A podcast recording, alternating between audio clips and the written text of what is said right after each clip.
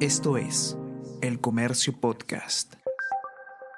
Hola, ¿cómo están? Buenos días, espero que hayan amanecido bien. Está con ustedes Ariana Lira y hoy tenemos que hablar con Ariana Lira.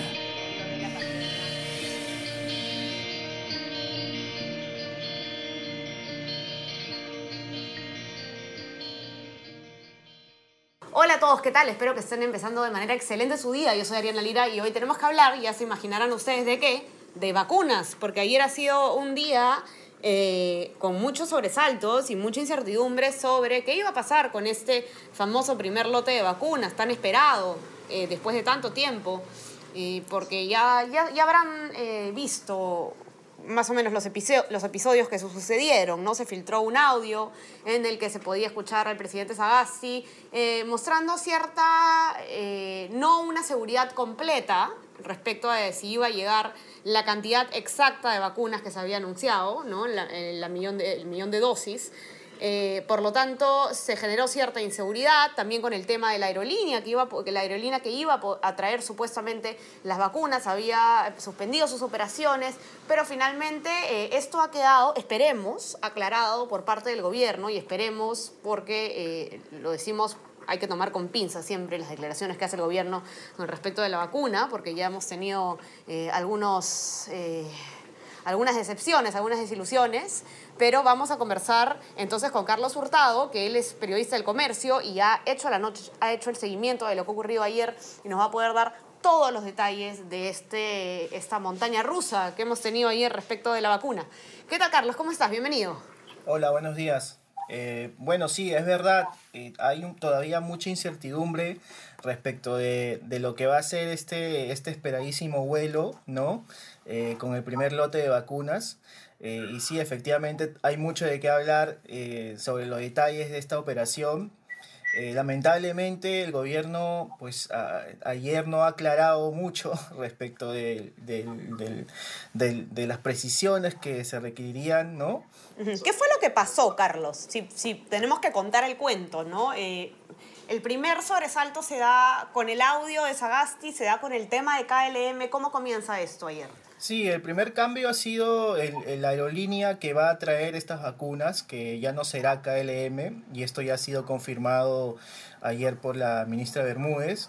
Será su aerolínea prima hermana, para decirlo de alguna manera, que es Air France, la que se haga cargo de este vuelo, que partirá de Beijing, como todos ya sabíamos, pero ya no haciendo escala en Ámsterdam, sino en París, para llegar a Lima después de 24 horas.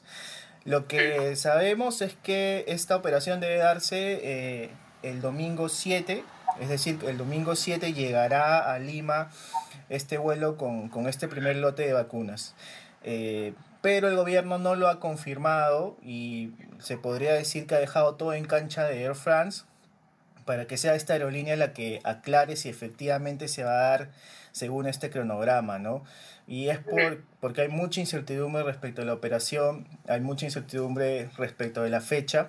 Nosotros logramos conversar con alguna fuente de la aerolínea y nos señaló que sí, que estaba previsto que el vuelo aterrizara el 7 de febrero, el domingo, este fin de semana. Ahora, ¿y por qué es que KLM ya no? Porque claro, de los sustos que tuvimos ayer fue que KLM, que era la aerolínea que iba a traer las vacunas, anuncia que suspende sus operaciones, ¿no? Debido al coronavirus. Entonces ahí comienza, digamos, el primer susto. ¿Y ahora qué va a pasar? ¿Por qué suspende KLM las operaciones o qué es lo que pasó ahí? Sí, básicamente ha sido un cierre de fronteras en Holanda, que es el hub de KLM en Europa y es el lugar por donde pasan los vuelos antes de llegar a Lima. La principal razón por la que dejan de operar este vuelo y también porque han cerrado muchos o suspendido muchos vuelos a varios destinos internacionales, entre ellos China. Entonces, no habiendo vuelos a China y también con Holanda, con las fronteras cerradas, se hacía muy difícil hacer esta operación, ¿no? Por eso ha recaído en manos de Air France, que es, como decía, la aerolínea socia o parte del mismo holding que KLM. Ok, claro. Y ahí, como decías tú, hay como mucha, o sea, hay un poco como de secretismo, de alguna manera, no necesariamente negativo, ¿no? Pero lo que dice el gobierno es que la aerolínea tiene que decirnos cómo va a ser el itinerario, ¿no? Y no tenemos esa información todavía. No la tenemos confirmada, como te decía hace unos minutos, hemos tenido oportunidad nosotros de conversar con Air France, con voceros de Air France aquí en el Perú, y nos han comentado que el vuelo está previsto para que aterrice el domingo.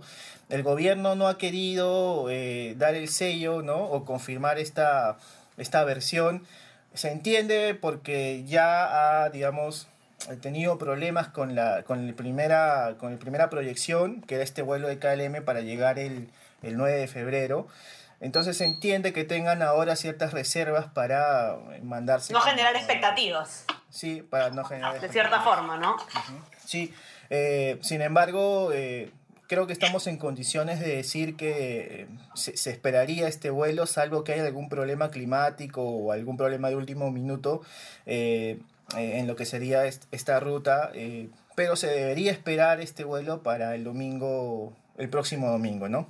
Claro. Ahora, Carlos, el otro gran susto de ayer, este audio que se filtra del presidente Sagasti, vamos a contar un poco ahora el contexto, ¿no? Pero se filtra este audio en el que él asegura o dice que no tiene la seguridad absoluta, la certeza absoluta de que efectivamente vayamos a recibir el 1,000,000 de dosis que se había anunciado por, él afirma, un problema que están pasando todos los países, un problema de que él se lo atribuye a la misma farmacéutica, ¿no? A Sinopharm.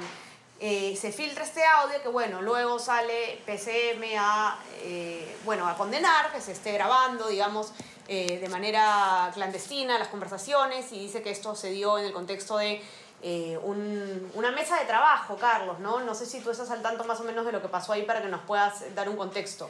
Sí, efectivamente, como dices, Ariana, ayer la ministra, además de condenar, por supuesto, una grabación bajo la mesa, ¿no? De lo que fue esta reunión entre los ministros y el presidente, también se tomó tiempo para aclarar que el gobierno no espera menos que 1,000,000 de dosis en este vuelo de Air France, ¿no?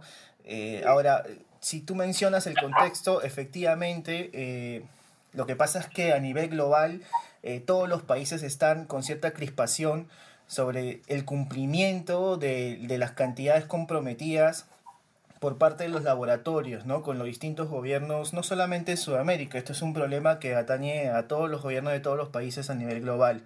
El Perú no escapa de esa incertidumbre.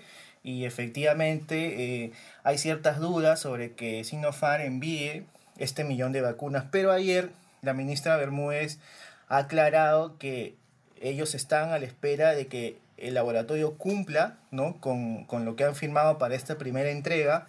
Y eso quiere decir que debería llegar el 1,000,000 de vacunas. Ahora, nosotros hemos tenido oportunidad de hablar con algunos expertos en el sector de transporte aéreo de carga, en el sector salud, y nos han comentado, por ejemplo, de parte del Comando Vacuna, que es entendible que haya estas dudas, estas incertidumbres, y que es sano esperar hasta que el vuelo finalmente parta de Beijing hacia Lima para poder ya confirmar oficialmente que estas serían las fechas y los volúmenes que hemos sabido que se han firmado entre el gobierno y el laboratorio chino. Es decir, el 7 de febrero la llegada y 1,000,000 de dosis, el volumen que estaríamos recibiendo.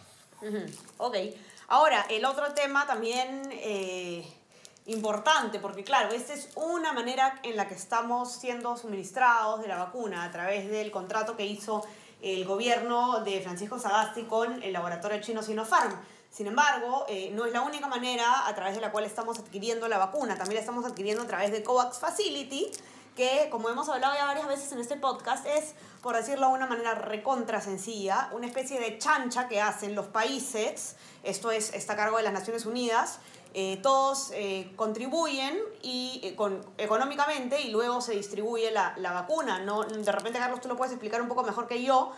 Y esto ya, digamos, las vacunas a través de COVAX van a llegar también a lo largo del año, ¿no? Sí, efectivamente, esto también ya nos lo ha comentado, nos lo ha detallado el Comando Vacuna. Finalmente ya se puede decir con documentos sobre la mesa que el Perú va a recibir 1,7 millones de vacunas a través de COVAX Facility, como dices, que serían las vacunas de AstraZeneca y de Pfizer, ¿no? Y que van a empezar a llegar este primer trimestre por volúmenes distintos. Y paso a detallarte cuáles serían estos volúmenes para que el lector esté enterado de cómo se van a hacer las entregas. Estamos hablando de, en el primer trimestre del año, estamos hablando de alrededor de 248 mil vacunas procedentes del laboratorio AstraZeneca, ¿no? En el primer trimestre. Esto, luego en el segundo trimestre llegarían otras 694 mil vacunas del mismo laboratorio de AstraZeneca y 117 mil vacunas de Pfizer. El grueso de las vacunas, Ariana, va a llegar recién hacia finales del segundo semestre del año, que serían 770 mil vacunas de AstraZeneca. Esta suma, que se va a ir, como decía, va a ir distribuida a través de todo el año, haría 1,7 millones de vacunas que recibiríamos gracias a este convenio de COVAX Facility.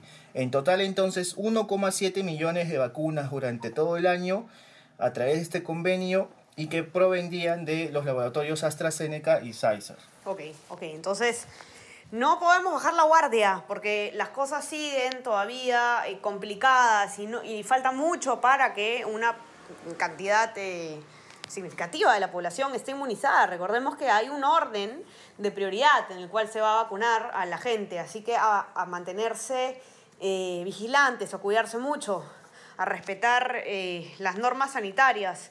Carlos, te agradezco muchísimo por haber estado aquí. Gracias a ti y estamos en contacto pronto. Así es, ya saben que los que quieren leer la nota pueden encontrarla en nuestra versión web, elcomercio.p, también en nuestra versión impresa, los que tengan acceso para que puedan ver todo lo que ha reportado Carlos.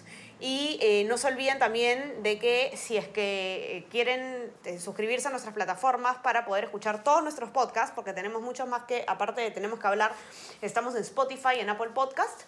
Y bueno, hemos tenido una gran acogida en nuestro WhatsApp, El Comercio te informa. De hecho, tal ha sido la acogida, por la cual queremos agradecerles mucho, por supuesto, que estamos teniendo un pequeño problema técnico porque no podemos recibir más solicitudes por un tiempo. Hemos llegado al límite, estamos respondiéndolas en orden de llegada, pero les vamos a pedir un poquito de paciencia para poder extender este servicio y llegar a todos ustedes. Y muchas gracias por mantenerse conectados siempre con nosotros. Que tengan un excelente día y ya estamos conversando mañana. Chao, chao.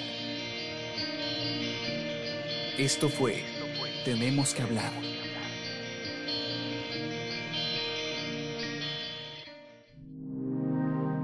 El Comercio Podcast.